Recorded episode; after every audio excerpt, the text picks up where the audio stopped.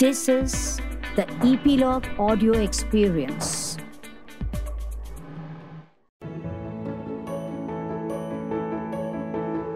नमस्कार। रूबरू पाटू नमस्कार। Kisse and anthology of audio dramas में आपका स्वागत है। आज हम सुनेंगे Rubaru in conversation with your inner child का दूसरा भाग। अभी तक आपने सुना एक औरत की कहानी, जो अपने बचपन से रूबरू हो रही है, अपने दिल की कुछ गांठें खोलने के लिए। चलिए सुनते हैं, और कौन सी गांठें बची है? नाटक की लेखिका और निर्देशिका है कनूरी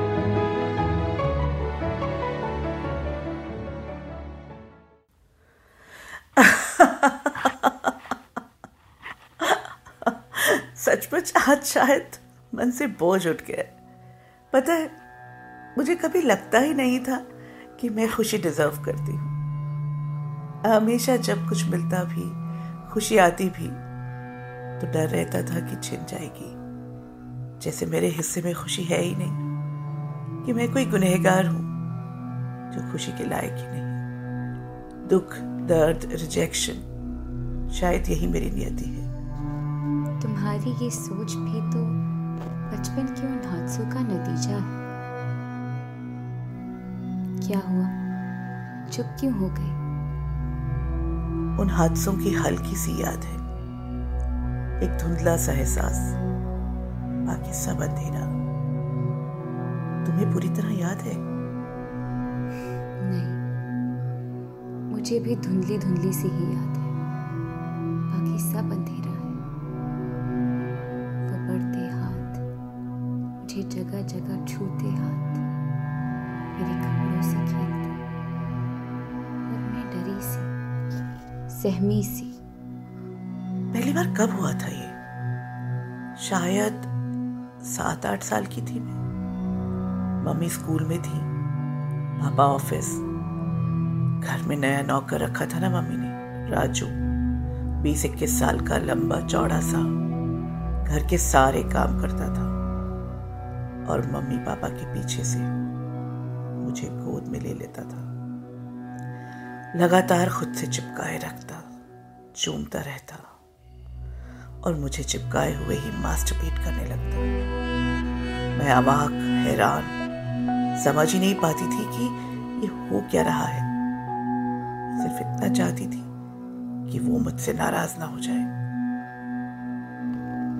एक दिन पड़ोसी आंटी ने उसे मुझे चूमते हुए देखा और मम्मी को शिकायत की। मम्मी ने बिना कुछ कहे उसे मासी के पास भेज दिया, क्योंकि उनके दो बेटे थे। पर मम्मी ने मुझसे क्यों नहीं पूछा? मैंने भी उन्हें क्यों नहीं बताया? इतनी तो मुझमें समझ थी कि ये जो हो रहा था सही नहीं था। क्योंकि तुम्हें डर था कि माँ तुम्हें गलत समझेगी। माँ पर वैसे ही मुश्किलों का पहाड़ था। और राजू, जो उनकी मदद कर रहा था, मेरी वजह से उसे जाना पड़ा। खुद को ही दोषी मानने लगी। नहीं, तुम दोषी नहीं थी। तुम इतनी छोटी थी। तुम उसे अपनी तरफ़ अट्रैक्ट कैसे कर सकती थी? वो एक अडल्ट था। This was violation you were abused I was abused हाँ ये सिलसिला राजू तक कहाँ खत्म हुआ? उन्हीं पड़ोसी आंटी का बेटा विक्की याद है? उसने भी तो खेल खेल में मेरे कपड़े उतरवा दिए थे। और मुझ पर लेट गया था। मुझसे पाँच मुझसे पाँच छह साल बड़ा ही तो था। उस दिन भी मैं सन रह गई थी। ये भी तो एक वायलेशन था। तुम्हारा मेरा। फिर घर आना शुरू हुआ। हमारे फैमिली फ्रेंड वीरेंद्र का। वो हमारे घर आते। पापा को भाई साहब बुलाते, मम्मी को भाभी जी बुलाते। मुझसे ढेरों बातें करते। मैं भी तो इतनी बातूनी थी। मम्मी से पूछा उन्होंने, मैं उसे घुमाने ले जाऊँ भाभी जी? मैं भी जिद करने लगी। मुझे जाना है, मुझे जाना है। याद आ रहा है मुझे। उसने स्कूटर पर मुझे आगे बिठाया। फिर आगे हाथ डालकर मुझे खुद से चिपका लिया। फिर सारी राइट अपना लिंग मुझसे लगाए रखा। मैं डर गई, सहम गई। घर पहुँची तो चुपचाप अंदर चली गई। मम्मी पापा को कुछ नहीं बताया। मेरे लिए और सबके लिए आइसक्रीम लेकर आया था। मुझे लगने लगा था कि मैं गंदी हूँ। सब मेरे साथ कुछ कुछ गंदा करते। मैं लालची हूँ। घूमने के लालच में, आइसक्रीम के लालच में। चाहती थी कि सब मुझसे प्यार करें। मुझे अप्रूव करें। उस साल मैं इतनी मुश्किल से पास हुई थी। और दूसरी तरफ़, मेरे भाई ने टॉप किया था। मम्मी तो अप्रूव करती ही नहीं थी। और अब पापा भी जैसे चिढ़ने लग गए थे। मैं अपने आप में घुटने लगी। खुद को नकारा और नालायक समझने लगी। फिर एक दिन जैसे हमारी दुनिया ही उजड़ गई। पापा को छह महीनों में दो हार्ट अटैक आए और वो गुजर गए।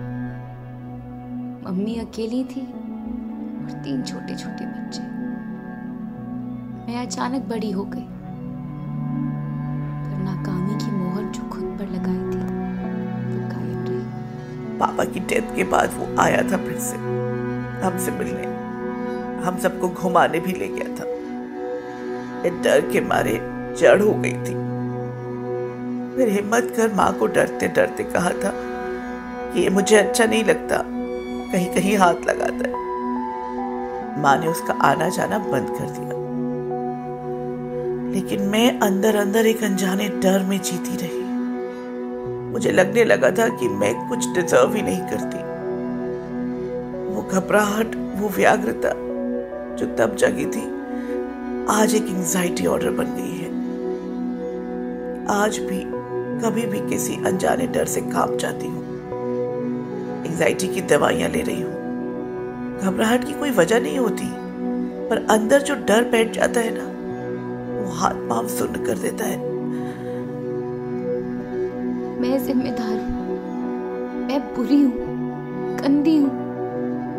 मुझमें कुछ तो गलत होगा, जो सब लोग मेरे साथ ये करते इसलिए मम्मी भी मुझसे प्यार नहीं करती थी। पापा की भी डेथ हो गई क्योंकि मुझमें कुछ गंदा था।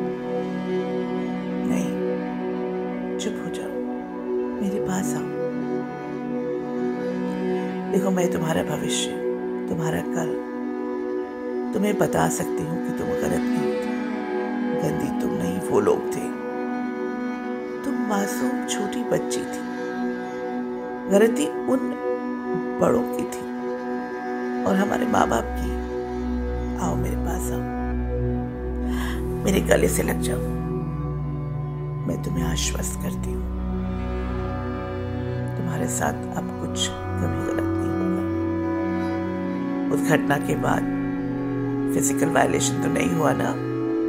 हाँ इमोशनल और मेंटल वायलेशन आज उससे भी बचाने का फ़ायदा मैं तुम्हें करती हूँ। तुम, नहीं नहीं, मैं आज पूरी तरह सुरक्षित है। अपनी सुरक्षा की, अपनी इमोशनल फ़िज़िकल मेंटल इंटीग्रिटी की ज़िम्मेदारी मैं उठाती हूँ। अपनी, तुम्हारी, हमारी बाउंड्रीज को अब कोई भी वायलेट नहीं करेगा। ये मेरा प्रॉमिस है तुमसे। निश्चिंत हो जाओ और खुल के जियो। इन सभी गांठों को खुल जाने दो। आज मैं तुम्हें आज़ाद करती हूँ। खुद को आज़ाद करती हूँ।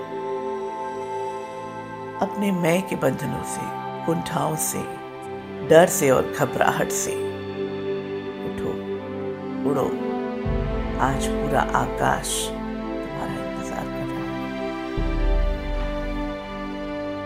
आग में तपी सोना हो तुम। इंद्रधनुषी रंगों में खेलती पवित्र श्वेता हो तुम। तबले की ताल पर थिरकते घुघरू की झंझन हो तुम। जख्मी मानवता को सहलाती सखी सहेली हो तुम। सुबह का सूरज, शाम की आस हो तुम।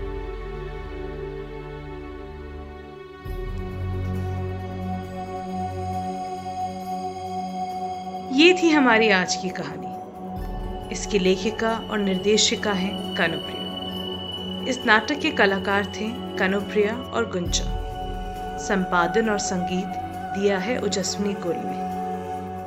Kisse an anthology of audio dramas को आप सुन सकते हैं Gaana dot com Spotify Apple podcast Saavn और अन्य प्लेटफॉर्म्स पर। आगे फिर मुलाकात होगी। नमस्कार।